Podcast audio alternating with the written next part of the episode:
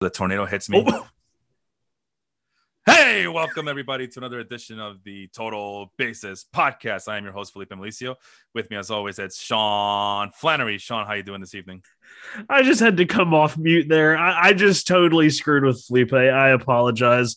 He was in the middle of talking. I hit the record button. Zoom lady let us know that we were recording, and uh, you know, a typical start to the show. Yeah, you know, because I'm a professional, I uh, I swung into action. I mean, that's basically. I don't need a director telling me action. I just need Zoom lady to tell me action. So. but yeah, we're back, back to back. We're doing Monday nights for the moment. Uh, we're back on the weekdays as uh, I realize that the weekends are just too hectic for us at this point. You know, it's summer. It's a, it's always beautiful outside, um, except for today and actually yesterday afternoon we, we got hit by thunderstorms as well uh, sean we've been talking about the weather off off the air so to speak so uh, yeah that's um it's been pretty hectic uh, around here in chicago after we've been getting like bombarded with all these beautiful days here and now it's like all right here's the other opposite side of the spectrum thunder and lightning and, and tornado warnings and watches i, mean we're just a couple of months away from ben stiller uh, in uh, tropic thunder who left the fridge open I mean, that, that, that's coming in a couple of months. So you, are about to get all of it in just a few few couple months. Well, let's get going then, because I can only imagine uh, how hectic it was going to be outside. I don't know how long I could be on. Oh, we'll give it the old. Uh, Corey is uh, janking on us after we took our you know like month long break. He said two weeks in a row. Wow. Yeah, hey, we're we're trying here, Corey. We're trying. Yeah, uh, for those who don't know, I was doing um, some NBA draft work uh, for the Step Back podcast with Jacob and Leon. So I was doing work, so work. he was, he was. Sean got a new job where his schedule was more hectic than the pitches we're about to talk about. Uh, and uh, it, was, it, just coincided with the All Star game. I did a couple of episodes with Dong City as well. So it, I, I, was doing everybody's podcast, but this one, and uh, Sean couldn't uh, go on because of, uh, of, of scheduling, constant scheduling conflicts. But it looks like we finally are back uh, just in time for the stretch run uh, of Major League Baseball in August and September. But the the reason I, I uh, we are doing the show today is we are going to be talking about starting pitchers, and it's been very frustrating in all my leagues. Not it, usually it's one league or maybe two leagues, but the third one is pretty good about the you know the waiver wire uh, starting pitchers. This, uh, but the last month, actually since the All Star game, Sean, it seems like there are no pitchers left. There's like on the waiver wire, free agency. There's in terms of fantasy baseball, all of these mediocre ass pitchers are just they just leave me wanting more, and I'm just kind of. Well, I figure you know you're you're pitching expert around these parts here, and I figure I ask you what expert in air quotes. I figure I ask you, uh, what what's the deal? What what happened to where have all the good pitchers have gone? Uh, they got hurt. I, I, honestly, though, I that is one of I think the biggest reasons that uh the waiver wire seems to be really shallow this year. Is you've had a lot of big name early round type starting pitchers that have all missed time. Jacob DeGrom, Shane Bieber, Jack Flaherty. I mean, the list goes on. And so early on, and then you had guys that were underperforming like Luis Castillo. Uh, early on, teams didn't want to give up on those guys. They put them on the IL if they could. They benched them. Um, to the people that dropped Luis Castillo, shame on you. We told you uh, not to do it. We you should have known. You should have known better. Uh, listen to us. But they did try and replace them while they stashed those guys. And so I think that led to an early run of trying to pick out what w- normally would be a strong waiver wire throughout the year. And it got picked clean early because yeah. they picked the guy. And a lot of these guys have been pretty solid. You know, you say Kikuchi, Cristian Javier, who's been in the I bullpen. S- I, mean, I say you, Kakachi. I say Kakachi. You say Kikuchi. Uh, there, there's just been a lot of pitchers. Frankie Montas probably found himself on the waiver wire after his slow start. And in the last six weeks, he's been one of the best pitchers in baseball. And that is, you know, a guy on my team in the Baseball Life League. Everyone janked on me because I didn't pick a pitcher in the, I think it was the first eight rounds. And I went with the quantity over quality. And that has actually worked out for me. And I picked Chris Sale and Luis Severino way at the end of the draft as just, you know, complete dart throws for an actual bona fide ace. Chris Sale is returning this Saturday. So if he is available in your redraft leagues, go get him. Uh, try and get the drop on your league mates. Maybe they don't know that he's starting on Saturday because it's still a few days out, but they announced it a couple days ago. But yeah, it seemed to be quantity over quality in terms of avoiding that waiver wire mess. I've run, I don't think I've really made a severe uh, ad drop in terms of pitching all year in the Baseball Life League. I've been very lucky when it comes to health. Uh, Eovaldi had a great start. Frankie Montas, Freddie Peralta, part of that three headed dragon in Milwaukee. Trevor Rogers has probably been the one that I've had that's been hurt the most. Uh, Kikuchi, Maile, uh, Lance McCullers, Robbie Ray has had a breakout year with an ERA under three. It's uh, like I said, I haven't I haven't had those issues, but I do know people that have. Yeah, uh, I mean, currently in my points league, uh, the uh, Mardi Gras uh, baseball league, I have. Um, I, am just like you. I haven't done any waiver wire pickups to help my pitching staff, which is ironic because I got Jacob Degrom on the IL. I, I also have, uh, you know, I figure I, I would, you know, do the revolving door at pitchers, go look at streaming options and two two start pitchers as well. I thought I had more, and in, and and in the end, I've just been kind of, uh, you know, pinching the few pitchers that I do have, like Jerry Krause at, on draft night went with his two lucky pennies, like ah, I got the pick that I wanted. I'm I'm like that now. I'm and here's the pitchers that are, are, are like you know I've been kind of kind of like going back and forth with after I'm giving up on closers. Uh, there's plenty of closers out there, by the way, but uh, you know, there's so, good luck they, finding them. no, they there are out there because of all the injuries as well. I mean, Josh Hader's injured, Aroldis Chapman is injured. It's just that they don't get consistent opportunities. Yeah, that's what I was going to say. it's more of uh, you have injuries that open up spots, but teams don't go to like the one guy in the end. They go to a committee. I mean, look look at the Cubs. Kimbrel gets yeah. traded. Uh, that Matt something guy who throws really hard. Uh, Dominguez, no, I, I, I, picked him up in my 30 team dynasty Wait, league. Rostered him for all of two days. He got he got one save. He was on my bench when he got the save. Matt Dominguez. Is is it Dominguez? I don't know. I'm asking. Is it Matt Dominguez? I, I don't. I, will have to look it up. But you know, former third baseman. they're they're looking for you know, an option at the end of that bullpen. Uh, yeah. Codi Heuer, who they got back in the Kimbrel trade, is probably a really good pick right now if he's available. Uh, it's just you don't know where all of these teams are going to go for their saves, and it's uh, hair pulling out. And I can see why some people just punt save sometimes. Yeah, well, and the opposite side of the spectrum, I've been trying to, you know, do a revolving door at my pitchers. I mean, right now I'm uh, on the back end of my rotation. It's Cole Irvin, Shane McClanahan, Luis Gil, Josiah Gray, and Trevor Rogers, who's on bereavement. Not on bereavement, he's on family emergency leave, but you know, he's not with the team, so I can't use him, but I can't cut him either because he's too valuable still. But uh, at any rate, I mean, those are the pitches that I have, and I just I figure those are those guys are droppable, and then I look at my waiver wire and there's no one that's legitimate that I can replace them with. And that's what we're talking about. And it's the same thing in the baseball life league. I mean, you, you see that you in that league, uh, you got to be able to stream because it's a bi-weekly league. So every what Friday and Monday we got to switch lineups and get those starting pitchers out there. At the brother, I've been like scratching and clawing the very depths of that waiver wire, just looking for any competent pitcher. I mean, I sometimes just go with five relief pitchers, five relief pitchers uh, and just three starting pitchers and hope for the best. And that's kind of been a strategy that's been working for me. I would uh, like to let everyone know that when I said Matt Dominguez, I was not even close. This kid's name is Manuel Rodriguez. Because I was going to ask you, are you talking about Matt Dominguez, the former Marlins and Astros farmhand? I don't know where I got Matt Dominguez from. Because he's a former third baseman. Yeah. Uh, you were thinking about him the whole time. Totally. Sure. Uh, so yeah, uh, so you can see uh, Sean is still uh, on you know on hiatus in his own mind here, but uh, we'll get him up to speed. we'll get him up to speed soon enough. But the other thing I wanted to point out is is not just uh, the the injuries I, I think, but just thinking about the situation, and I think I you have to point out that COVID really messed up a lot of development last year, and it's screwing up people's development this year. Not to uh, mention the uh, the fact that uh, the minor league system has been completely reshuffled. As we talked about last week, uh, Sean, about how um, you know the pitchers are not are, are, are just not getting the development or the or the touches or the or the or the innings or the pitches to really hone their skills. And I think that has something to do with it because I can remember a time where you could just wait for whatever starting pitcher to come up and get a regular rotation spot and they'd be good to go for at least four or five innings every five days for a temporary while. Now those temporary guys are like they're trying to build up their strength in the majors, which is just insane. I don't know if you see that that, that maybe COVID might have done uh, uh, have a negative, a, a, severely negative effect on pitchers this year, starting pitchers. That is.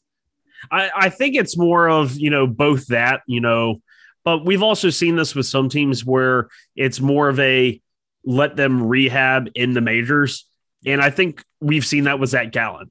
Zach Gallen, you know, has come back from you know several what he it feels like he's had two season-ending injuries in the same year. Everyone rushed and said, "Okay, he's done. We're dropping him," and then he's back in like three weeks. Uh, but he, he's doing kind of very much the same thing. He's building up at the major league level because what's the point if you're Arizona to send him to AAA in the reformed PCL league and any ball that he gives up in the air is just going to go 600 feet and be a home run? That doesn't help anybody. No. So they, they just put him in the major league staff where they need help and he'll throw three or four innings. And that leads to guys like Matt Peacock throwing four innings in relief and getting a stolen base. Uh, we, we had pitcher stolen base this week. Uh, that was my interesting factoid I was going to bring to the show. Matt Peacock stole a base. His feathers were flying. Not to be confused with uh, Brad Peacock. No, Brad Peacock is uh, like in the. Uh, he he fell off a cliff and died. Uh, he had shoulder surgery. Then Cleveland picked him up, and then Washington picked. It, it was bad. Ooh, I didn't. I didn't realize it. I mean, I, I, I haven't heard from him, so I figured he wasn't in the in the big leagues anymore. But I didn't realize it was that big of a fall from grace for the guy. I used to like him a lot.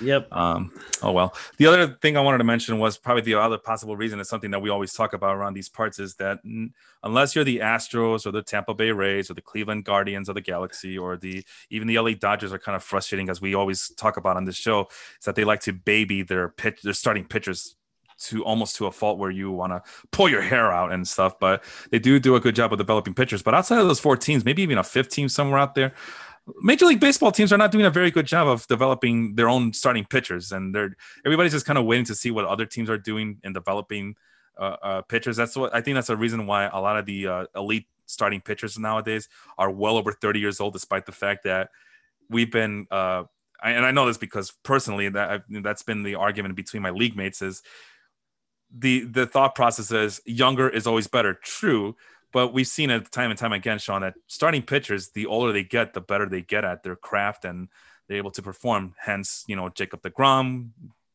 you know, since the injuries. Lance Lynn is another good example of guy who uh, people thought he was done and was never going to amount to anything. Now suddenly he's an elite starting pitcher. Uh, pretty much, there's all this is just to say that sometimes, if and a lot has been said about this lately. Sometimes older is better, not just with catchers, as we like to talk about, but with starting pitchers as well. Maybe there is something to the fact that experience and uh, craftsmanship are, are to a, an older pitcher's advantage as opposed to a younger pitcher who's still trying to build up arm strength, still trying to figure out what his stuff is made of, and trying to get that experience to get that craftiness as well.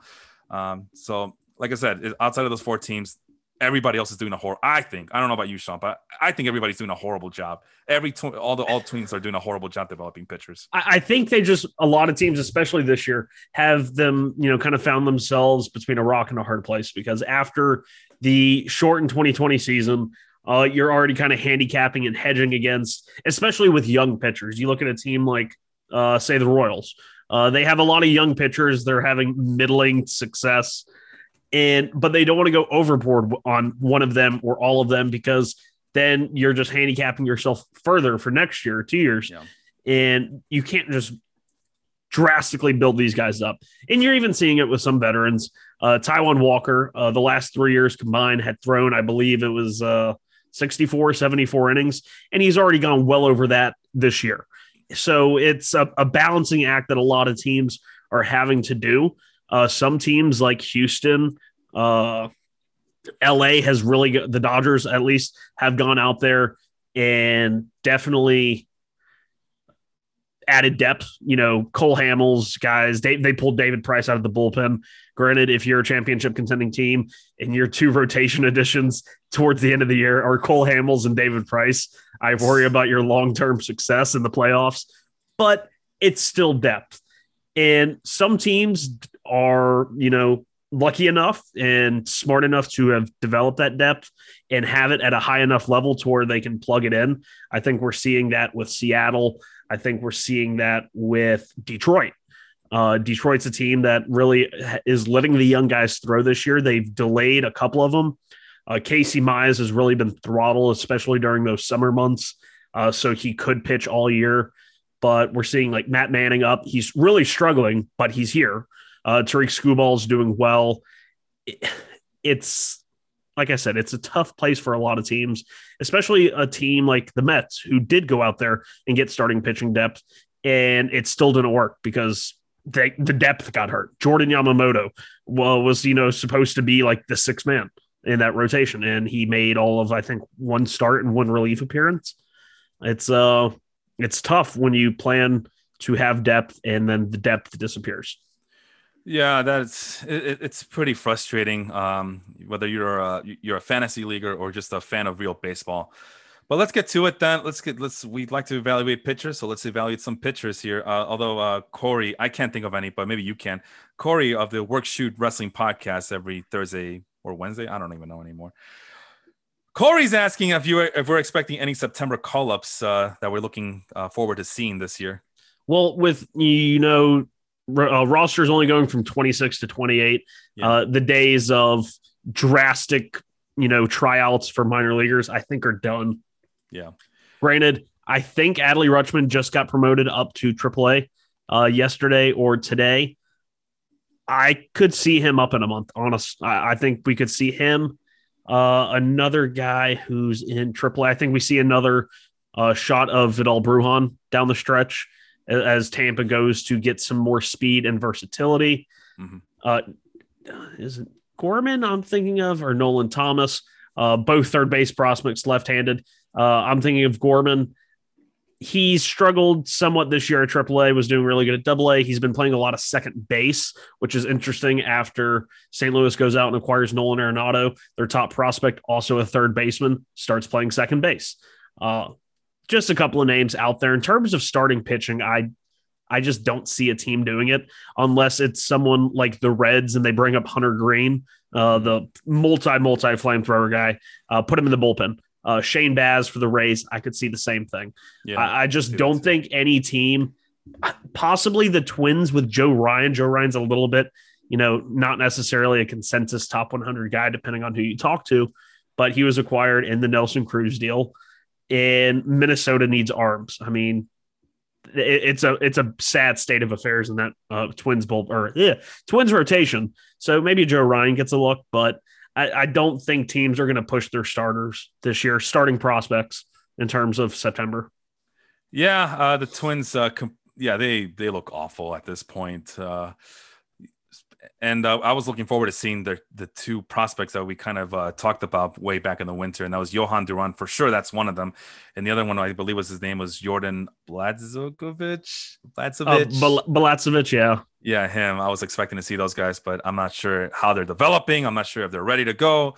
But at any rate, let's let's go talk about some of the pitchers, and uh, of course, I'm utilizing uh, CBS Sports uh, most added players, starting pitchers, or actually pitchers in general, uh, lists as I kind of trust them more than any other website. I feel like they're the most legit. Um, reading as to uh, how the waiver wire is being worked on across all fantasy leagues.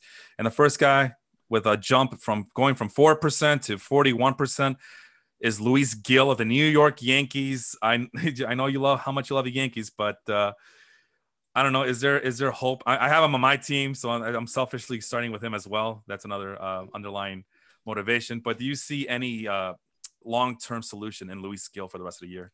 Uh, for sure. I mean, he's had two very very good starts. He can consistently put his fastball up in the zone, and it's got really good spin rate. You know, really good rising action on it. Uh, it's just which one of the secondaries holds on. Uh, right now, he hasn't allowed a hit on any of his changeups. He's thrown 21, and he's allowed three hits on 62 sliders.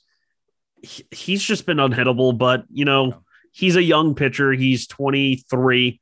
Uh, there was no minor league season last year. So teams that possibly had advanced scouting on him had him for uh, had all of just uh, 60 innings to scout from this year and see if what he's doing in the minors. Um, baseball is a game of moves and counter moves. Yeah. Uh, the batters will adjust and he'll have to adjust. And I think when once you start that game, you have to see how the player adjusts to determine if there's long, you know, any long term longe- longevity. Well, I think it's worth uh, him getting a flyer. If you're one of the lucky few people that have them, uh, that that uh, have them available in your league, I think you got to go and grab them right now. Stop listening to the show and just grab him right now. uh, in two starts, he's uh, posted an ERA of uh, zero and a whip of 0.82 and uh, i do apologize for the screaming baby. She is home. There she is. I can hear her. Sing us the song of your people penelope. Oh poor penny. She's not in a good mood. Uh, next guy up is cal quantrill. This guy uh, in, in, my league in my points league he's been the leading points getter in terms of the free agent pitchers and yet he's constantly available. Like nobody wants him in our in my league for some whatever reason. And then you kind of look at the numbers closely and he's not a strikeout pitcher He's not gonna uh, post like impressive numbers. He just kind of shows up. Um, Cal Quantrill, your thoughts on him? He's a Cleveland starting pitcher. Yeah, uh, I, I think he's like right along that mold of like an Aaron Civale, where he just kind of goes up there and you're not really sure how he's doing it, but he he gets outs. uh, throwing a little bit, you know, harder this year. Uh, primarily sinker slider guy. Uh, of course, his last two games have been, you know, I believe his best this year. I love game logs that start at the bottom of the season. But yeah, you know, 13 innings over his last two starts, only one run, and it was an unearned. He had 10 strikeouts, but I think we should hedge here. In, in seven innings, he had 10 strikeouts. It was against the Tigers, one of the worst offenses in baseball. Uh, but over the last five starts, it's been solid. It's just don't expect strikeouts. I mean, this is a guy you're getting for hopefully ERA, uh, but he's also a guy that could end up in the bullpen uh, if Cle- Cleveland so deems it so. Um, but he's 26, mm-hmm. so there's a chance that he hasn't really unearthed himself yet, and Cleveland still has some magic dust left. But he is pitching over his head, 3.14 ERA, expected ERA of over five, uh, four and a half. That's the reason I don't get him is because all, all the advanced stats show uh, a very a pretty mediocre pitcher. Although in the last month, that six game starts, he's gone up to uh, 3.81 field independent pitching. So uh, that's right around the wheelhouse that I'm looking for. But you're right that he doesn't um, he doesn't really wow anybody. And the only good thing he has going for himself is that he is a former highly regarded prospect from the San Diego Padres uh, farm system. So that's something to be said. And Cleveland obviously went after him really hard, along with all the other um, San Diego Padres prospects that seemed like that they were the uh, the Padres were just a pipeline for Cleveland to uh, restock their farm system and their major league roster. Uh, but yeah, seems to be uh, yeah he's a uh, just double checking some things here. Yeah, seems to be a, a pitch to contact pitcher. You know, in the kind of in the ilk of uh, Kyle Hendricks, some guy we just mentioned before the show started, right? Th- throws slightly harder than Kyle Hendricks, just slightly. True that. five miles an hour. no, you're right. I, I do apologize. Uh, the average fat, uh, velocity on the on Cal Cal Quantrill's of uh, fastball, 94 miles an hour in the last 28 30 days. Sorry, in the last 30 days. So, um, but I digress. The next guy on this list, he just came back from injury not too long ago. Logan Webb. He's available in 67% of leagues. Um, uh, I'm sorry, not 67. Uh, he has an ownership rate of 67%. So there's like 25, 30 ish percent. 34. 34. 34. Thank you. 66, yeah. 34 is 100. There you go. Yeah, this is why uh, I can do math. I can do math. I can't. I need a calculator. why, why are we listening to the stat mother, the stat boys over here and they can't even do simple math? Simple math. I went to uh, I I listened to uh, the Total Basis podcast and a Manchester Orchestra concert broke out. But uh, Logan Webb is a guy I liked a lot before he got hurt. I, he was on all my teams that I could get, and then he I, I forgot what the injury was. Uh, but you know he has a lot of things going for himself. Most two most important things is that he pitches for the San Francisco Giants, and uh, he pitches for the San Francisco Giants at Petco or uh, what the hell's the name of that ballpark in, in San Francisco? Uh, AT and T Oracle Oracle Oracle or, Oracle Park Yahoo Stadium in San Francisco Bay AT and T Silicon Valley whatever the hell that is. Five G vaccine site. Five G vaccine center. Oh God! I can't wait for a park to be named after the COVID vaccine. Oh, the Pfizer?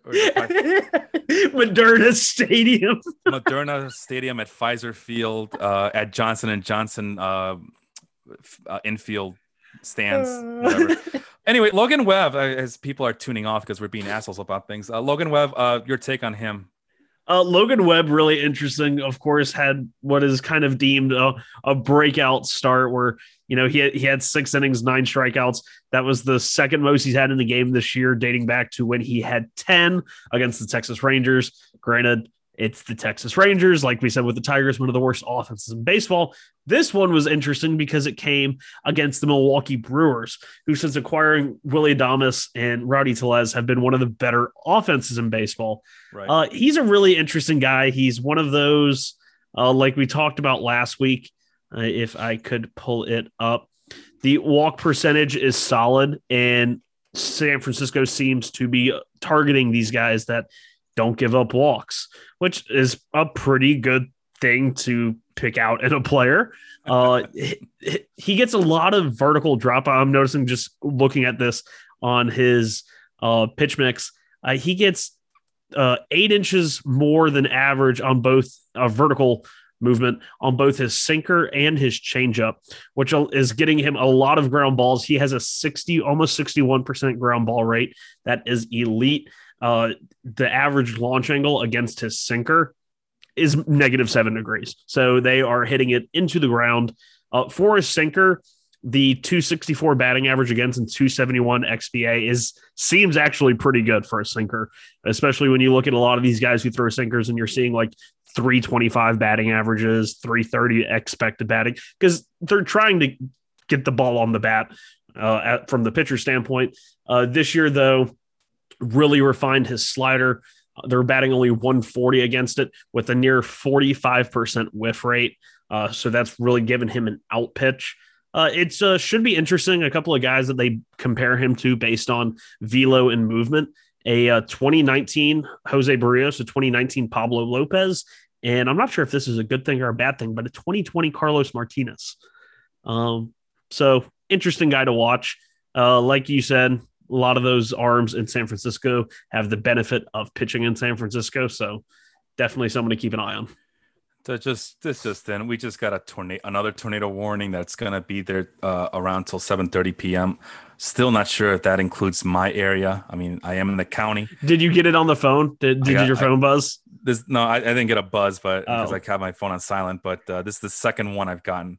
Although every time I look online, I know when I go on the on the internet here on my computer, uh, it still says tornado watch. So I don't know who to believe. But uh, we're still under the severe. You, you keep go. You you take this over. I'll, I'll I'll figure it out for you. All right. Well, Logan Webb, uh, just like Cal Quantrill, more contact uh, pitcher than like the dominant pitcher that we all think about when we think about the elite pitchers. But uh, Webb slightly has a better strikeout rate, slightly better walk rate uh, but way better advanced ERAs. Even the xFIP, which kind of penalizes uh, pitchers who play in pitcher-friendly ballparks like San Francisco, even xFIP, uh, the expected field independent pitching, loves Logan Webb. Uh, hard hit rate is kept at uh, at a balance. Uh, gives up very low exit velocity. A lot to like about Logan Webb here. So I, I, like him a lot better than I do uh, Cal Quantrill. Um, but uh, yeah, very similar pitchers with uh, different uh, results, I guess. The next guy up on this list, oh, I, I somehow skipped on Luis Patino. Uh, that's an old favorite of ours. Luis Patino, the former Tampa Bay Rays. I'm sorry, this for, another former Padres uh, farmhand, uh, now with the Tampa Bay Rays. Um, is he starting or is he? He was starting. He started last on August 3rd, uh, when five innings, five hits, three earned runs, three strikeouts, two walks although the start before that on July 29th was really solid from him against the Yankees. Six innings, only five base runners allowed, three hits, two walks, eight strikeouts. Uh, they're really kind of playing it safe with him. They kept, he would come up, make a start, and then go back down to the minors and keep that starter's workload. Uh, because honestly, if Tampa wanted to, they could have thrown him in the bullpen and used him as one of those, you know, bolt guys. But I don't think that's what they wanted to do with him. I think they see him as a starter. I mean, they traded Blake Snell for this guy. So right. they don't want to trade Blake Snell and say, "Oh, this is this is our star piece that we got back for trading our Cy Young winner." He's a follower. Like that, that doesn't excite anybody. You say, "This is my starting pitcher on the mound." and th- that's a whole new meaning. So I think that's the angle they're going to take with uh, Luis Patino. Well, Luis Patino in three game starts and over the last 30 days, only 16 innings pitched. So there's going to be some growing pains there. He's only 21 years old. Uh, but that's a guy, if you have the space for him, you make room for him on the end of your bench and just keep them there long term if you have the patience for it. If not, if you're just looking to stream, I guess you could use him as a stream pitcher depending on the matchups and if and if he ever gets the luxury of getting the two starts per week for those who play in weekly leagues like I do. Uh, but uh, other than that, I again just stick him at the end of your bench, and uh, it's a long term play. I know most people don't play in keeper leagues or dynasty leagues like you and I do, but uh, yeah, even in a, in a standard yearly league, I think he would be a good uh, just a good piece to just leave on your bench and see if anything comes to fruition. If he starts developing, like you mentioned, if he starts developing in the majors as well. So, yeah. so your your tornado situation, based on a simple Google, a tornado warning issued as of uh, six minutes ago. Yeah. For Kane, and I have no clue if I'm pronouncing this correctly. Dupage. Oh, look at you! It's uh, actually uh, DuPage County. Oh, DuPage. Yeah, I would have said DuPage. We, I'm, too, we, I'm too, uh, I'm too artsy. Uh, that is the tornado warning. Uh, okay. Cook County is not no warning. You are safe. All right. Yeah. For now. For now. yeah, it could always travel north. It could always travel e- uh, southeast towards Indiana. Just go to Indiana. Screw it. um, no, but yeah, I think uh, Chicagoans. so we we we put a Chicago spin on that. I think you might be right. It might be Dupage because it is French, I guess. Um, it's a lot of French influence in this town, but uh, yeah, I, I think I, oh, we go to DuPage County over there. Oh, down the Cook on 355. And all, yeah, so anyway, uh, Carlos Hernandez. Uh, don't I don't think I'm very familiar with him, but then again, the Royals uh, uh, is there is there a reason to be familiar with any Kansas City Royal uh, pitchers at this point? 24 year old has pitched in four starts, only 17 innings though. Uh, but he's it looks like he's getting regular turns on the rotation. Carlos Hernandez of the Royals. What do you think? I actually streamed him in my 30 team league at the beginning of the year. Uh, throws really hard, doesn't have much of a feel for secondary pitches. If he did, he would be an issue because he has both a very good curveball and a slider. I just don't think he has the command of either to be effective. And that this is after he had a, oh, I just had it pulled up do, do, do, do, do. This is awkward. Yeah, he had a in his four starts and 16 appearances so far this year, a nearly five and a half walks per nine. Uh, in the minors, it really hasn't been an issue. It's been in the low twos, mid twos. Uh, I think it's one of those guys who gets through the majors or gets through the minors with such great stuff that he gets swings on pitches that major league hitters just aren't going to swing at. I'm hearing sirens. I don't know, man. I'm, I'm right I'm, I'm, freaking out. they're kind of they're kind of distant though. I'm gonna ask my wife if she hear. Do you hear sirens? uh, but uh, are, are, you in Cook County? Yeah. Or are, are you in the other ones? Uh, okay, so um, I, I am in the uh, outer edges of um, of Cook County. Uh, I'm near the border of DuPage County. Oh, that you're probably hearing DuPages. If you're that close, they can be very loud, especially if there's one right at the end. Do they do they test them regularly for you yeah, guys? Uh, once a month on Tuesdays. Uh, the, the, the, sorry, Tuesdays. no, ours are Fridays. No, it's the first Tuesday of every month. Oh, that's weird. Ours are on Fridays. Yeah, first Friday. So yeah, that's where uh, I just sent you where I live. Please don't don't say that name too loudly. Thank you very much. I like to keep some sort of privacy around here. Um, We're gonna um, come pick at your house. This guy doesn't know what he's talking about. he can't do math. He can't predict tornadoes. He can't predict pitchers. Uh, Ross Stripling. Ross Stripling is uh, interesting. He's, I, I, I don't know. I don't like him in the AL East. Yeah. Every now and then he has a start where you're like, wow, that's the all star Ross Stripling from 2018 or 19, whatever the hell it was. And then you're like, oh crap, he doesn't have a good fastball and he just gets pounded. I mean, religiously. Yeah. if you look at his heat maps of his fastball, it is just r- right there in the middle. That that's not where you want to be with your fastball. And it's sad because he has really good secondaries. He had that splitter split change, solid. Uh, the slider he actually locates pretty well to the outside. It still bleeds too much to the inside, and it has gotten crushed this year. But the curveball, the split change, Uh, the split change is the one I don't get. He's started throwing it less and less. So I don't know exactly what's caused him to do that, but that's what he's doing. So yeah, I agree with you. Uh, it's kind of a bummer because uh, I always liked him with the Dodgers, but uh, he goes to the Blue Jays, and it's. I know that they've been that they kind of uh, messed him up a little bit because they, they you know they they put him on the bullpen and then the starting rotation and then on the bullpen again. Uh, over the last month, he's uh, damn, he's already 31 years old, man. Yeah, he he was old when he debuted. I, I thought yeah. he was like 26, 27. He was a late bloomer. Uh, yeah, he really like, he he debuted in 2016. Mm-hmm. No, yeah, it's been a while. Uh, but the strikeouts aren't there. The walks are a little bit too high for you know, for today's game. I mean, they're they're uh, to give you a, a good uh, comparison. Uh, we just talked about Cal Quantrill. He's at uh, over the last 30 days. He's at 7.7 uh, walk percentage. Ross Stripling's at 7.0. So I mean, it, it's not good. It's not bad, but it could be a lot better, especially you know what we expect to to get from a, a, guy like Ross Stripling, who does have a little bit of pedigree in him. Uh, the advanced ERAs are awful. He's getting lit up. 45.2 hard hit rate over the last 30 days. So, no. Yeah, yeah something that might be a little, you know, uh, mirage like with Stripling is in his last three starts, he's gone at least five innings uh, in all three, and he's only given up three earned runs with 13 strikeouts and uh, 16 in the third innings, uh, which is solid. Uh, but once again, look at the teams he's played. New York Mets, one of the worst offenses in baseball. Kansas City Royals, same thing. And then the Cleveland Indians, who might as well just be called the Cleveland no hitters. Um, so, yeah, three really poor offensive teams, and he has taken advantage of it. And the two starts before that, he went up against the Rays and the Red Sox, and in a combined four innings, he gave up 10 earned runs. So, Ooh. yeah.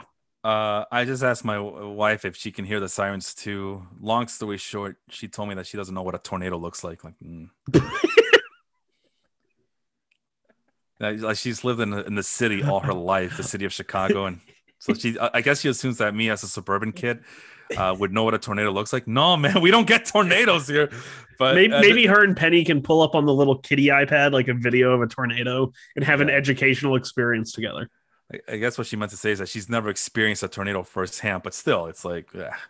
um, but yeah, this is like the second or third one we've gotten this uh, spring slash summer, so it, it, they're they're coming more frequently. So, but we'll see. Hopefully, we can dodge another bullet here.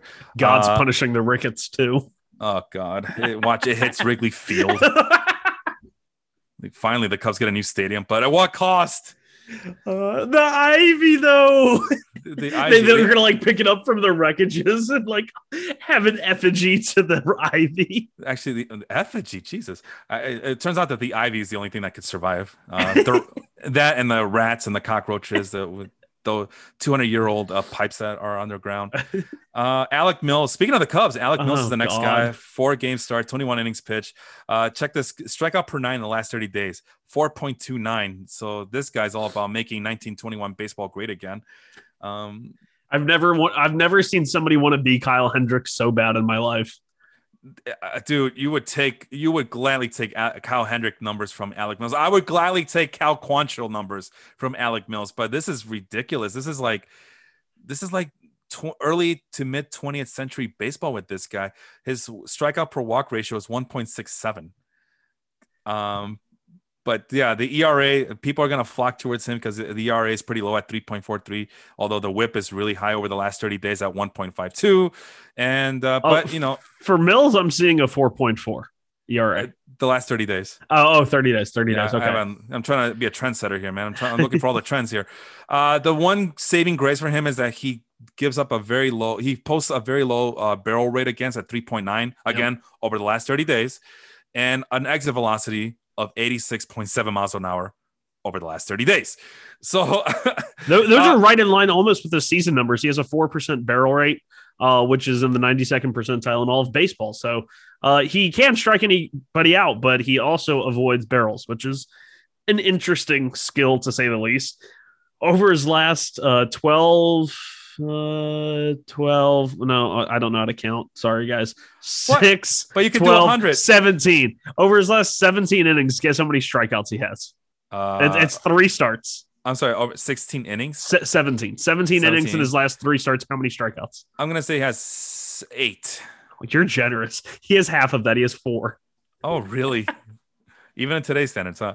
Well, I, I, mean, the one saving uh, the saving grace about Alec Mills is that he will eat you innings. In the last four starts, he has 21 uh, innings pitched, so was about five. It's better than a lot of these other pitchers who are available on waiver wire. So, but I mean, I guess my question is, does uh is that enough reason the low exit velocity and the weak contact rates is that reason enough to trust Alec Mills for the rest of the season? Uh, you would have to be hella desperate, hella desperate. I I don't think if you're a contending team in your league, you're adding Alec Mills. I think if you're adding Alec Mills, you are simply a bottom feeder team that's avoiding the dreaded last place fantasy punishment if your league has one. That that is the only reason I would ever pick up. Hell, I think a good punishment would be if you come in last place, you have to have Alec Mills on your roster the entire season next year. uh, wow. Okay. I mean, that's, a hell. That's a lot to take in. But let's move I on to a. Hate to a, roast the guy like that. I mean, he's it's whatever. The Cubs do it to themselves, and then they went ahead and got six other pitchers just like him too. So whatever. Uh, let's talk about a guy with some promise here, Shane McClanahan. Um, uh, the last 30 days, 28 strikeouts per, uh, percentage, 7.7 uh, percent walk percentage. The whip's uh, pretty high, not as high as Alec Mills, but it's pretty high at 1.21 compared to some of these other pitchers that are available. Uh, but the advanced ERAs absolutely love this guy. This is why I have him um, on, on my fantasy because I'm hoping that some of these advanced ERAs, like field independent pitching and skills interactive ERA, uh, actually translating into uh, fantasy uh, production for me as well. But uh, he induces plenty of swings, doesn't give up a lot of contact. And uh, the one thing I don't like is that he he is giving up an exit velocity. It's the opposite of Alec Mills. Ex- exit velocity of 94.1 miles an hour in the last 30 days, and a hard hit rate, according to StatCast, of 50%. Uh, but that also is coupled with a 15.2 swinging strike percentage. Sean, make this make sense. Oh, I, I thought you were gonna say something else after that. Shane McClanahan's a beast, but he's still a 24 year old, very young starting pitcher who I'm kind of pleasantly surprised that Tampa has taken a pretty hands off approach to him. He's already made 17 starts, 85 innings. Uh, probably by the end of the year, plus playoffs, if they make it, you're looking at maybe 140 innings, which is solid and especially something for him to build on into next year. Uh, he's in the 90th percentile in whiff rate, and that is buoyed by the fact that all three of his secondaries have at least a 40% whiff rate. Slider 42, curveball 43, changeup 46. Uh, the fastball, which is the most exciting thing about him, because here he is. He's a young 24 year old lefty, and he's averaging 97 miles an hour on his fastball. Oh, wow. Yeah. Uh, the issue with it is, and he ran into this issue, I think, right at the right when he got promoted to Double A in 2019. I was so, you know, just stoked to watch him, and he got lit up, and I was like, that's depressing. But if you look at his fastball heat map, it's just all in the strike zone and it's just kind of all towards the middle. It's spread out, it's not concentrated like middle middle, but it seems like with that fastball, he's trying to beat big league hitters in the zone. Big league hitters can hit velocity if the, it's one a fastball count and two they know it's coming. And right now, I think they're content to sit. His breaking stuff are just so good right now in off speed that a hitter's probably just sitting fastball because they know he's going to throw fastball in the zone. And if they can get that fastball in the zone, they're going to do damage with it. Uh, definitely, if he's available, he shouldn't be available in the league. What's his ownership percentage? You said. Yeah, uh, his ownership percentage at CBS.com, uh, CBSSports.com, is uh, currently at eighty percent, and it's it continues to rise. He's uh, yeah, he he need, he needs to be rostered. Yeah, uh, he's definitely a guy that I could see some severe helium going into drafts next year as well. Yeah, as it should. Uh, like I said, he went from 72% to 80%, and it keeps rising. So uh, pretty soon he's not going to be available. Uh, in terms of the 39 pitchers I have going here at Fangraphs, he's listed as the having the third best skills interactive ERA or SIERA for short. Again, I was ready to cut him this past weekend just to see what was what else was out there, and there's really nothing else out there. So I consider myself fortunate enough to have him along on my team. I just don't know. I mean, like you said, Tampa uh, having a hands-off approach. How much can I trust that to keep going? Because you know Tampa's notorious for uh, tinkering and doing some innovative stuff that is not very uh, fantasy baseball friendly. So, but until then, let the good times roll, I guess. Uh, next guy up, I don't know if you want to talk about Jameson Taillon. He's owned in 95%, but I'm so desperate for any type of pitching that I'm willing to talk about Jameson Taillon if you want to, but if not, I'm okay with it as well. I mean, he he's a guy that I had in the Baseball Life League and I cut, and he was what July pitcher of the month. Um, so that, uh, but let's be honest here. Uh, March and April, six oh, ERA over six. In May, four and a half ERA. June, six ERA. That was probably right around the time I cut bait. And uh, here he is. You know, he had 31 innings in July, 1.16 ERA, uh, 25 strikeouts and 31 innings. Uh, he had 10 strikeouts in his first start of August. It, he's, I, I don't know how I feel about him. Yeah. Because uh, I really liked him coming into the year. And then I saw that the stuff is pretty diminished in terms of velocity. And he's, st- I think, just trying to figure out how to be a, a major league pitcher with where he's at now. And he's right at, you know, a strikeout per inning. It's, I don't know. It's a weird place for him to be in. He locates the fastball well right at the top of the zone. His biggest heat map on the fastball is high right at the top of the zone. You do like to see that. The two breaking ball thing hasn't seemed to work. Uh, the slider, which used to be his best pitch as a pirate, um, they're allowing he he's they're batting 300 against it with a 20% whiff rate. So uh, it's the, the curveball is slightly better. The changeup's okay. I, I'm like I said, I, I don't know exactly how to grade him out right now. Yeah, uh, he's a he's a mixed bag of things. He has a low. I mean, over the last thirty days, low WHIP, low ERA, uh, very high. He's inducing a lot of swings, both uh, outside the strike zone and overall. Um, but he also gives a, a, pretty substantial amount of contact, especially after we just talked about Shane McClanahan. Uh, he's at close to seventy percent outside the uh, strike zone contact rate. So uh, even when he's trying to uh, uh, squeak by pitchers and pink corners, uh, I'm sorry, when he's trying to squeak by hitters, hitters are still making contact when he's trying to pitch outside the strike zone. So that's a concern. But conversely, he also has low exit velocity, low barrel rate, but he also has a, a pretty high hard hit rate according to Statcast. So I don't know what to make of it, but it seems like the arrow's kind of trending up. So yeah, the the main Maybe. thing that worries me with Jameson Taillon is in Pittsburgh. You know, he threw more.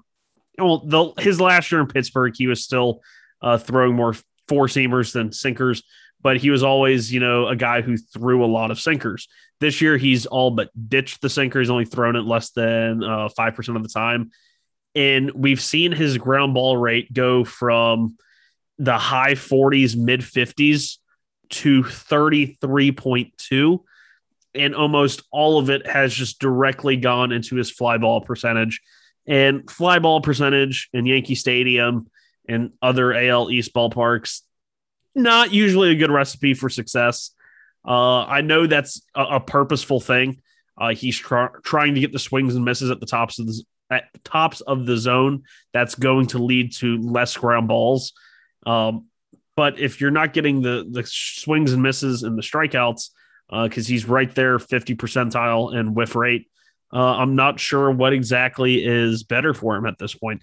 Uh, keeping the ball on the ground and giving up less home runs because he's already given up uh, 17 this year in only 107 innings, or trying to get swings and misses with the diminished fastball. I, I don't know. Oh man, it's very frustrating, and it only gets more frustrating from here as I I just got my third tornado warning on my phone. uh, Casey Mize, uh, the former first round pick overall, the highly touted prospect, Mr. Uh, next superstar starting pitcher.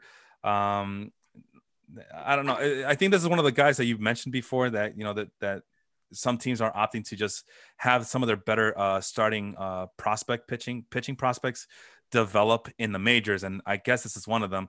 15.9 strikeout percentage in the last 30 days, but he does have good control. He doesn't give up a lot of walks. And that's pretty much all there is to say about him because the, the advanced ERAs are pretty high. He's not inducing a, a, a, lot of swings like the previous guy we just mentioned. Uh, uh, who the hell we were just talking about? Was it Jameson Taillon? Jameson Taillon. Yeah, so Taillon is uh, gives uh, induces a lot of swings, and Mize does not. By comparison, gives up a lot of contact. Uh, doesn't miss bats. it's just, oh man, it's just frustrating. What is going on with Casey Mize? How come he's not living up to any of that potential that uh, was so promising when he was coming up? Well, I, I don't think it's a not living up to potential because this is a guy who still has under 140, 150 innings, professional innings pitched. Uh, the big pitch for him when he was coming up was supposed to be a splitter. Uh, yeah. I think we found that the splitter is not really his best pitch.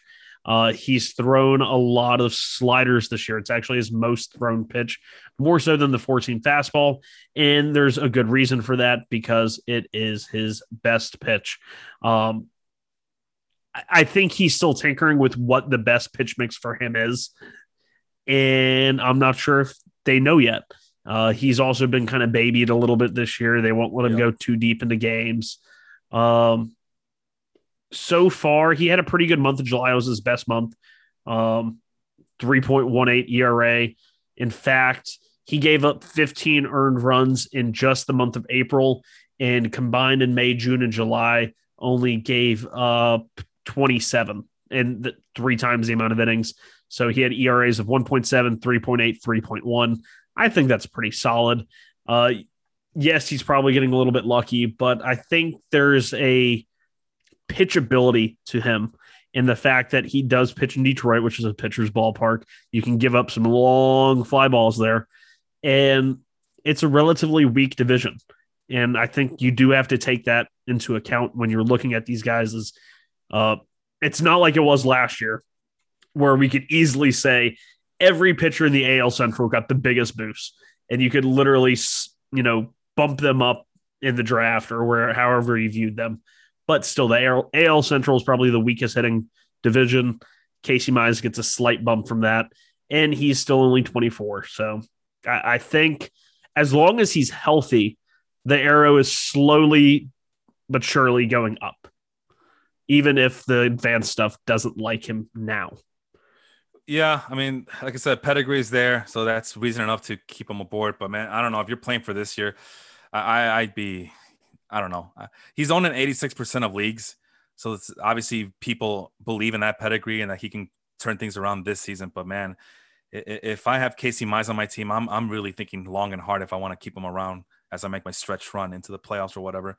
Moving on to a guy that you used to uh, are pretty familiar with, and Steven Matz for the Blue Jays having a pretty decent uh, year so far. Uh, over the last 30 days, however, the strikeout uh, percentage isn't as high as some of these other pitchers. Again, control though. I think he's, I believe he's always had pretty decent control. I mean, yeah, it's yeah. always been solid. It's yeah. never been outrageously bad. But unfortunately, he has a 1.35 whip. So even though he has really good control, uh, probably a command issue as hitters are just kind of teeing off of him every once in a while.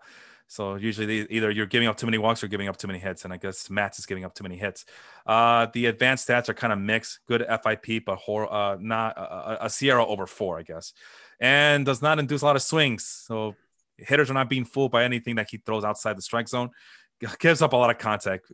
I'm sorry, that's a lot of contact for my yeah. taste. He's a sinker ball pitcher, always has been. Yeah, yeah, uh, uh yeah. And right now it's clocking at 94.9 miles an hour over the last 30 days, and these very good Statcast numbers but I don't know, man. It's I feel like uh, there's there's a little bit more uh, left to be desired with Steven Matz. What do you think?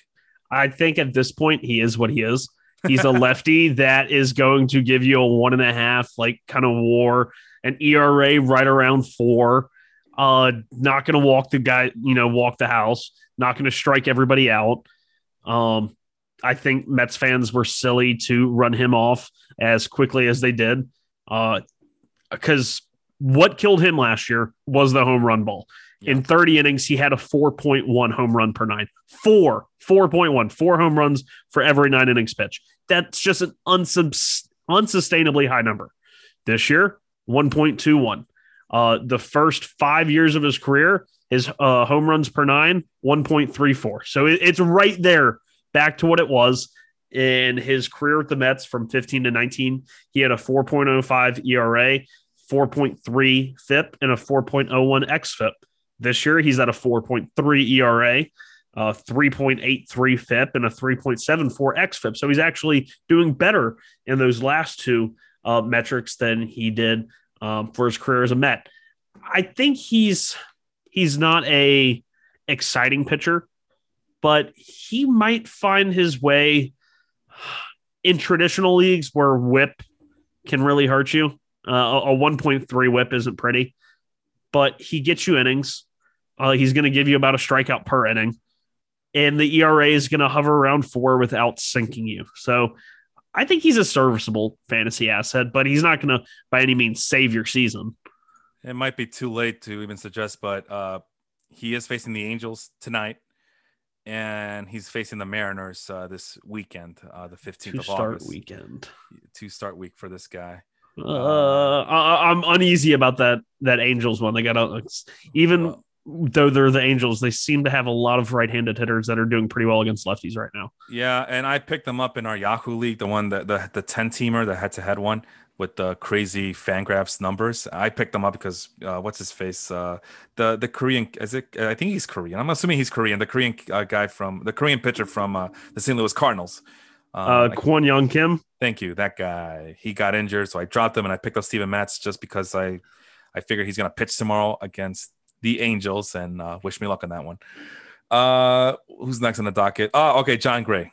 Uh, so this is a guy that the Colorado Rockies got a lot of flack for for not being able to trade him.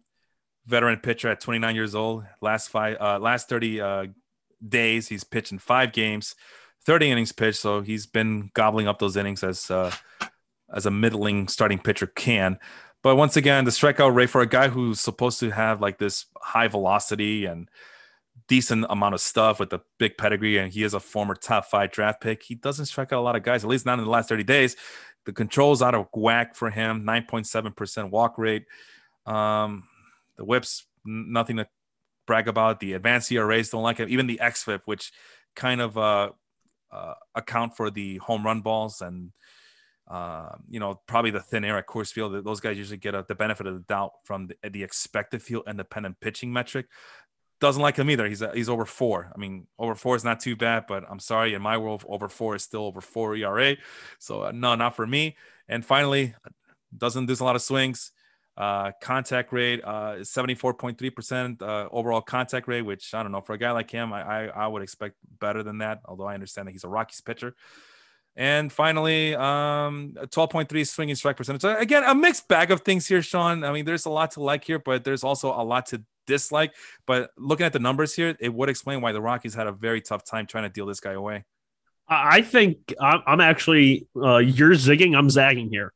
Uh, 3.6 ERA uh, with half of your starts being in Colorado is fantabulous. Uh, the Mets really could have used Jon Gray. Um, it's a shame that the Rockies felt like they'd rather have a compensatory pick than uh, you know a prospect that's a little bit closer to the majors. Uh, but even more impressive than his 3.6 or 3.67 ERA is a 3.61 expected ERA. And this is, you know, held up by the fact that he's posted the lowest expected batting average against him uh, in his career at 228. Uh, he has three secondaries that he's allowing hitters to bat 200 or less, both his slider, changeup, and curveball. Uh, the slider uh, has always been a great pitch for him, and it is again this year. Uh, the fastball, he's still throwing it hard, 95 miles an hour, average velocity. Um, it's just sitting too much in the middle. Uh, the, but the slider, changeup, and curveball all look really good. And I think this is a guy that is going to be a real steal uh, come free agent time. Well, right now he's at 83% owned. So the, if you're lucky enough, you might get him in any leagues. But I don't know, man. Uh, for a guy that we were expecting much more from, remember, th- this is the guy that Cubs fans were like talking about. We could have had him over Kris Bryant. I, I, I always forget who got picked first or not, but uh, this was around the time where the where, where during the before the championship where the Cub fans were thinking, well, now all we need is a starting pitcher, a really good one to go with our big bats in the minors. And he was it at one. He was the guy at one point. And all I see is just a, it's a whatever pitcher. I know you, you mentioned all the good things about him, but yeah, Kris Bryant was two, Jon Gray was three. Oh, okay. So yeah, the Cubs picked Kris Bryant over Jon Gray. So, you know, at any rate, it is what it is. Uh, they're both going to be gone from their teams anyway. So who cares? Uh, Zach Thompson. We move on to Zach Thompson of the Miami Marlins. And I feel like we talked about him before and we didn't have, I feel like it was, it was only a few starts into his career. Inconclusive. That's what I was trying to get to. But yeah, so far, after four starts in the last 30 days, uh, the strikeouts are nothing to brag about. The walks are of major concern. The uh, although he has a very low whip rate of zero point. I'm sorry, that's the uh, the hell I can't read this thing. That's the home run per nine. My bad. So 0.96 home run per nine. So I guess that's pretty good. Uh, 1.23 whip. ERA is pretty good at 289, but everything else, expect the ERAs that don't is basically saying don't fall for this guy. Uh, decent amount of swinging percentages, uh, but the contact rate is pretty darn high. No swinging strike rate above 10% for this guy, and he hovers around 91 miles an hour on, on his fastball. It's a lot of negative on, on on Zach Thompson. Is there anything positive you have to say about Zach Thompson? I think the fastball, even though it's only averaging 92 miles an hour, uh, he gets pretty good extension on it at 6.4 feet, and that comes from him having a very large six foot seven frame. Mm-hmm. Uh, he might just be one of those guys who is figuring it out. I mean, we have zero expectations for this guy. The Marlins probably had next to zero expectations for this guy. So to get anything out of him at this point is considered a success. Uh, he has a two and a half ERA, uh, a 3.7 expected ERA. So, you know, due for a little bit of regression, but he's a piece. And right now, the Marlins have a lot of pieces in that rotation. So maybe if Zach Thompson isn't a starting five starting pitcher. Uh, maybe he is that depth that every team wants going into a season, uh, especially optionable depth where you can put him in AAA and keep him as a starter, or you put him in the bullpen and have a traditional long man, which I feel like not a lot of teams have anymore. Uh, it, it, seems to be a rare thing. At least the Mets. The Mets haven't had a, a true long man. I guess their long man this year was Sean Reid-Foley before he disappeared. Like, like that was it. Well, that's what I mean. It's like we don't even have the long relief pitchers who can go in and spot start every once in a while and get you like four or five innings pitch. God we don't damn it! Where's Carlos Torres when I need him? Yeah, we don't even have those guys anymore. But uh, and anyway, uh, of the 39 pitchers I have listed on my on my Fangraph spreadsheet here, uh, Zach Thompson in terms of skills interactive ERA over the last 30 days has a sixth worst, the sixth worst mark among all the 39 pitchers. So I'll be passing yeah. on him until he shows me I, otherwise. I, I, feel like he's a guy that SIERA is not going to like. Yeah, I could tell. if SIERA don't like him, I don't like him. So uh, let's see here. Uh, well, I'll, I'll, be sure to put that on your gravestone. I've I passed on a lot of uh, great pitchers uh, because SIERA didn't like him. So uh, Let me see you one two step. Okay.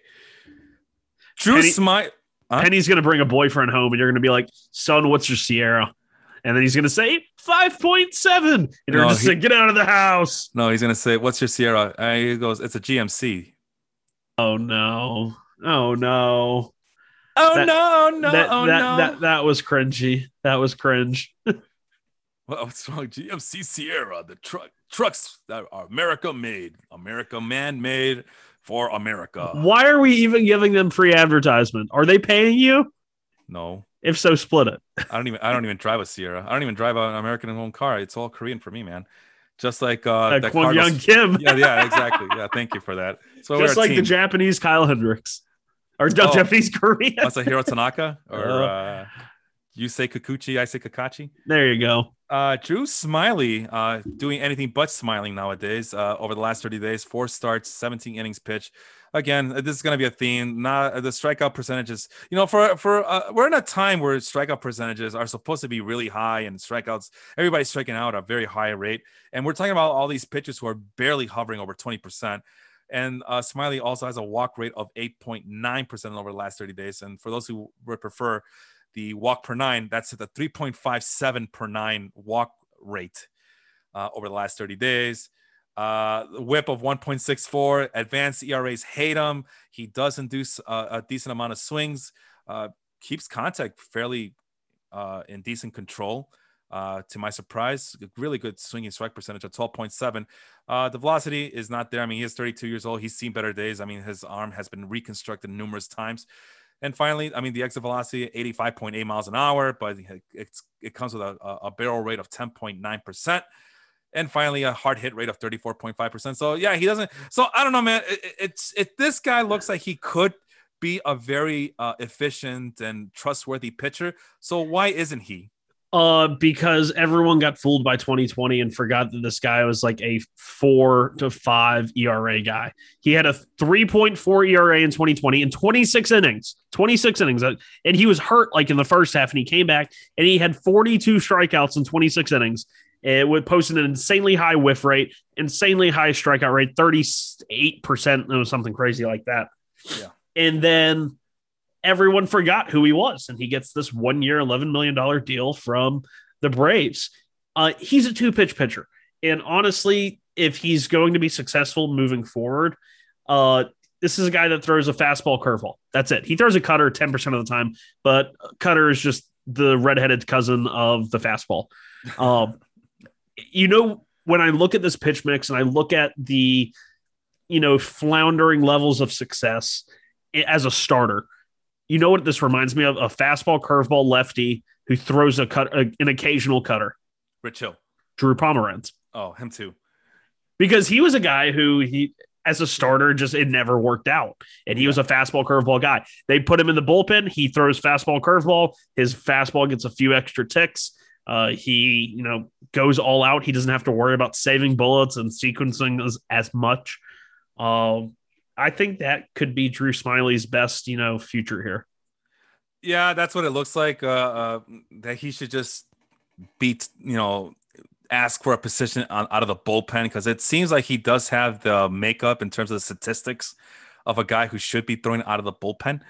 So we'll see. Uh, but so far, it again, it's just been frustrating because I mean, Drew Smiley has been around since forever. I mean, he's 32 years old, and this is the opposite of uh, getting older is better. This is not getting better because you're older. He's not even getting experience uh, to hone his craft a little bit, and it looks like he's still depending on a lot of uh, um, just the, the whatever the waiting stuff that he has. So, uh, speaking of which, we're running out of time here, Sean. I didn't realize uh, we were already past the hour.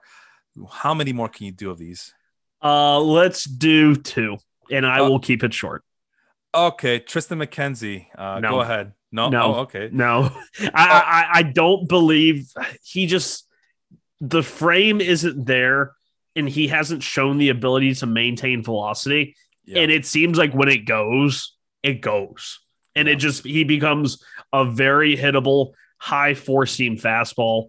Uh, yeah, this year and this was the the big worry with him was he was so skinny. And I mean Jacob DeGrom skinny and he throws 102 miles an hour. Uh, but Tristan McKenzie is six foot five, 165 pounds. I mean, that's like somebody buy him a cheeseburger, please. and his average fastball velocity has gone down compared to last year, and it's at 91.9. Yes, he puts it very well up at the top of the zone. Hitters are only batting 212 against it, but I, I just I don't buy it this year. And you look and I guess they're just doing a lot of yeah, he's given up 11 home runs, but only bat they're batting 212 against it. So I guess that's his issue there. Uh, if he doesn't locate it high enough, it's a batting practice fastball. Uh, his curveball slider both have whiff rates over 40%. But I think that players or hitters are just, you know, zeroing on the fastball. He throws it 63% of the time. They know it's coming and it's not coming very fast. So, yeah, no. Let's do some lightning round uh, because I, I, feel like we should talk about some of these pitchers on the top 10, top 15. So, uh, first guy that shows up is Kyle Freeland of the Colorado Rockies. Uh, surprisingly, very good uh, control over the last 30 days. Uh, all of the advanced ERAs love him. Should we love him as much, Sean? Uh, is it 2018 again? 2019? No, 2021. Sorry. Okay, yeah, no, thank you then. Although I think I would take a flyer. Although uh, no, no, no, it's it's a Coors lefty when who doesn't so, throw oh, hard, and so, he uh, does, his ground saying, ball percentage has gone down Yeah. So, so what you're saying is to stream him. I gotcha. Stream him against very good uh, matchups there. But there's a lot to like about Kyle Freeland summer. I, you know what I mean, man? I don't like. I. I. he I still has a four and a half ERA on the road, with No, no, with no. Uh, with a one point four seven WHIP and twenty eight strikeouts in thirty six innings. Oh, you're not seeing it the right way, man. You're not seeing it the right way. Okay, let me close my eyes. Am I seeing it better? Yeah, I think I am. It's actually a lot better now. Um, but uh, no, I, I, you know me. I don't. I try to avoid every, even Jon Gray, who's supposed to be the best one, and even German Marquez. I'm a little hesitant to get, although I prefer German. Uh, I'm sorry, German Marquez over all like 99% of Colorado Rockies pitchers. But uh, seeing these numbers over the last 30 days, I mean, he's averaging about six innings innings pitched per start over the last 30 days. The strikeouts aren't there, but the control is, and that, that's just kind of and the advanced ERAs being as good as they are, and he's inducing a lot of swings. The contact rate is pretty too damn high, but still, it's kind of intriguing. I'm just saying, it's kind of intriguing. Uh, Zach Gallen, um, we just kind of quickly talked about him earlier today. Final verdict on Ga- uh, Zach Gallen: yes or no, up or down? You're you're on mute. Is he going to have another season ending injury? Uh, you tell me, man. He's the guy that you you were. Uh, Uh, I believe it- you were high on him. Uh, yeah, if year. he can just get through the year, that's a that's the success. That is the biggest success story of the year if he somehow stays healthy. All I'm not sure if you, this is a guy you go to for help. I I, I don't know. Look at this, man. I'm, I'm on Kyle Freeland's last four games, all right? And he was at San Diego and at the Los Angeles Dodgers, pitching six and seven innings respectively. He's all he's holding his own, man. He's holding his It's, own. it's fake news. It's, that is fake news. And over, uh, you know, and of course with the Rockies against Marlins and Cubs, you know, two pretty pathetic uh, teams at this point. Pitch five innings each, strike out about five and a half guys uh, combined, average on average. Five and a half. Yeah, I mean six on one start, five on the other, five and a half guys. Sorry, you could start a burger place with that. Yeah. There's some hope here. There's some hope. Just don't get your ho- don't get too high on that. Uh, Joe Ross. Now this is a guy. Before he got hurt, I was very high on. I had him on my team, and then he got hurt, and I, there was no room for him anymore. But the strikeouts are there. Uh, walks could be a little bit better, but that's okay. We've seen worse on this list. Uh, the advanced ERAs kind of like um, um, any other good thing to say about Joe Ross? Do we believe in Joe Ross this year? I liked his brother more. Tyson. Yeah, we talked Yep. about that. All right, moving on. Josiah Gray, also with the Nationals. Uh, it seems like he's finally, finally getting, uh, finding his own. Uh, he's, uh, I think he had his, uh, uh, what do you call it? Uh, his longest start was his last one with the Nationals. I think he went about seven innings, I believe. I don't Yeah, he, he's he's made two starts and he's gone five innings each. Uh, he did have ten strikeouts in the most recent one. That's what it was. Okay, so so he had multiple uh, double digit strikeouts. So that's a I don't know about you, man. That's that's a step in the right direction with the new team, new scenery, uh, new chance at life. Do you like Josiah Gray as much as I do? I do, and he was on my 30 team dynasty for a long, long time. He's one of those. He, it's a very interesting pitch style. He's not very tall. He's only six, you know, six foot, six foot. They have him Yeah. listed at six one. I I'm not even sure if he's six foot, but he really drops and drives, gets really low, almost to the point of becoming unbalanced. His left leg bows all the way out once he drops, but he consistently throws the ball high in the zone, gets pretty good spin on it. And that's why so far this year he has a 25% whiff rate on his 14 fastball. Pretty solid for a fastball. Uh, the curveball slider, uh, we'll see how they develop, but he seems to locate the curveball pretty good consistently at the bottom of the zone, keeping the slider away to righties. I think it's one of those he throws curveballs to lefties, sliders to righties. Pretty common. Uh, it'll be interesting to track. I traded him. Uh, I can't even remember for who now. Uh, but I, I still believe in him. I think he's going to be a good pitcher. Yeah, I'm. I, had a chance to drop him this past weekend as well, and I couldn't bring myself to do it. It's just there's just not a lot of promising pitchers at one waiver wires, and the rest of the list is just garbage. Uh, you know, the Steven Braults and the Daniel. Well, Daniel. Lynch This has a little episode, bit this episode brought to you by speaking of garbage. We are now sponsored by Waste Management. Actually, we're sponsored by the band Garbage, who just came out with a new album this year too. So garbage, garbage. Is that is that one of their songs? No, no one of their songs is "I'm only happy when it rains," and there's a tornado warning and tornado watches and thunder striking. Uh, Thunderstruck. oh no. I think we've officially jumped the shark on this episode. it was either that or we talk about Blake Snell, who, uh, hey, you know, this explains why he had to be pulled in the World Series because he's getting exposed, man. He's getting exposed. Kind of, uh, I don't know. I feel like Kevin Ga- Kevin Cash has been um, vindicated. I do slightly. Slightly. I, I mean, pulling Blake Snell to me was never the wrong, wrong move. It was who they put in afterwards. Nick, yeah. Ander- Nick Anderson was gassed. I don't know why you're going to him. But yeah. uh, uh, something I, I, don't like to see players struggle, but something about Blake Snell uh, kind of throwing a fit uh, when MLB The Show released and he was only a gold. And he was like, How the hell am I a gold, man? And I just really like every time he has a start, I just like want to go post his ERA because he, he usually posts a tweet after it starts. And I, I, just want to screenshot the oh how did they disrespect me? I'm only a gold, and I think he's like a bronze now in MLB the show. So karma, life comes at you fast. he is such a bumpkin, man. He is such a. I can only imagine how the how the hell am I only a gold? Come on, man. That was exactly what it was. He's, oh, you ever see you remember like that one uh, the slapdick prospect? No, besides, oh, oh yeah, that's another reason. no, uh, uh, when he was uh, recording, how, how are they going to expect me to go out there and only play for four and a half million dollars? I want my money. I'm risking my life. And, and I, like, oh, God, I don't want to use the word ghetto because of negative connotations that comes with it, but whatever the equivalent to that for his kind is, that's what he is. He's a bumpkin. So uh, I'm not gonna say redneck either because uh, he's a little bit too uh, street to be a, a redneck or even a cracker. But these are the things I can get away with uh, on the uh, podcast here.